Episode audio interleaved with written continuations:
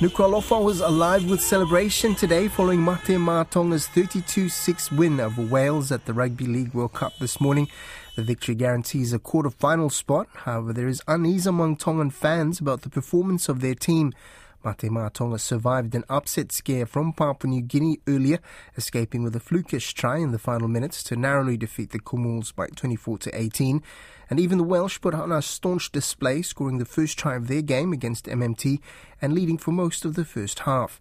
Man of the match, Keon Koloamatangi, conceded they've got a lot to work on, and pressure is mounting from their head coach Kristian Woolf to fulfill the high expectations of Tonga's fanatical supporters. It was a tough gig tonight. Um, they played outstanding, started well, and we just gave them too much ball. And they, yeah, we just um, didn't respect the ball um, in the first half and um, led to their first try. So um, we know what we need to fix and just our individual areas that we need to work on for sure. RNZ Pacific reporter Finau Fonua sat down with Exeta Lofi, the chair of the Mate Ma'a Tonga New Zealand fan club, to talk about the results. Were you satisfied? I, I mean, most people expected a higher score, but how did you feel about the, the game? Could you sc- describe the general fan reaction to this um, victory? Yeah, we might be surprised, but at the same time, I think we, we've had um, since 2017. There's a qualification round with today's game. That's a big achievement for the MMT just to um, get into the playoffs and the uh, and the um, you know the business end of the tournament. Despite the win, Mate have they struggled in both of their games. They it could have ended uh, with a draw against Papua New Guinea. Papua New Guinea, yeah. And Wales led for most of the first half. Do you think they could do better? I know it's frustrating for us because we know the potential that this team is capable of. But I think what Kristian has done, he's been there. Uh, you know, it's not his first World Cup. He's been with the team for a number of years now. He knows that the, world it's a it's a different competition. You know, you have to manage your players, you've got to manage injuries. So there's a lot of things that I'm thinking. But not only that, he's got a he's got a really uh, difficult situation with you know the number of uh, high-profile players who have put their hand up to play for Tonga. And I think we saw that. I think there were six players uh, or six changes from the game against Papua New Guinea. Um, you know, he's trying to get combinations working but at the same time, uh, you know, making sure that the, the players um, don't do any silly things, give away uh, penalties, or, or, even worse, you know, um, get sent off and get uh, out um, excluded from any of the upcoming games. I think they can. I think we've seen some improvement. It's quite frustrating for us because we we are thinking big scores and everybody's talking about big scores. Uh, but I think the game against um, the Cooks with the return of the captain should give us a fair indication on uh, the sort of improvement uh, that we can see.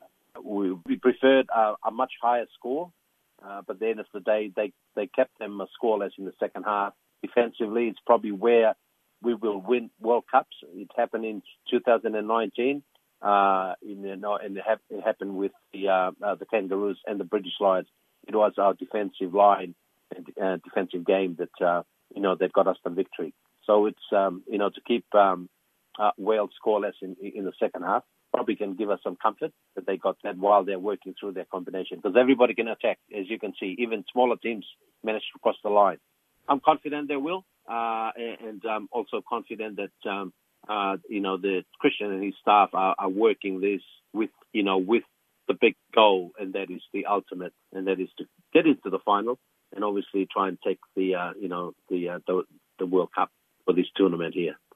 I, I gotta ask because I've seen on social media how Matamad they've lost a few players due to injury. Some really big names like Kotoni Staggs, Tupou Niua. We, oh, we we even got Siliva.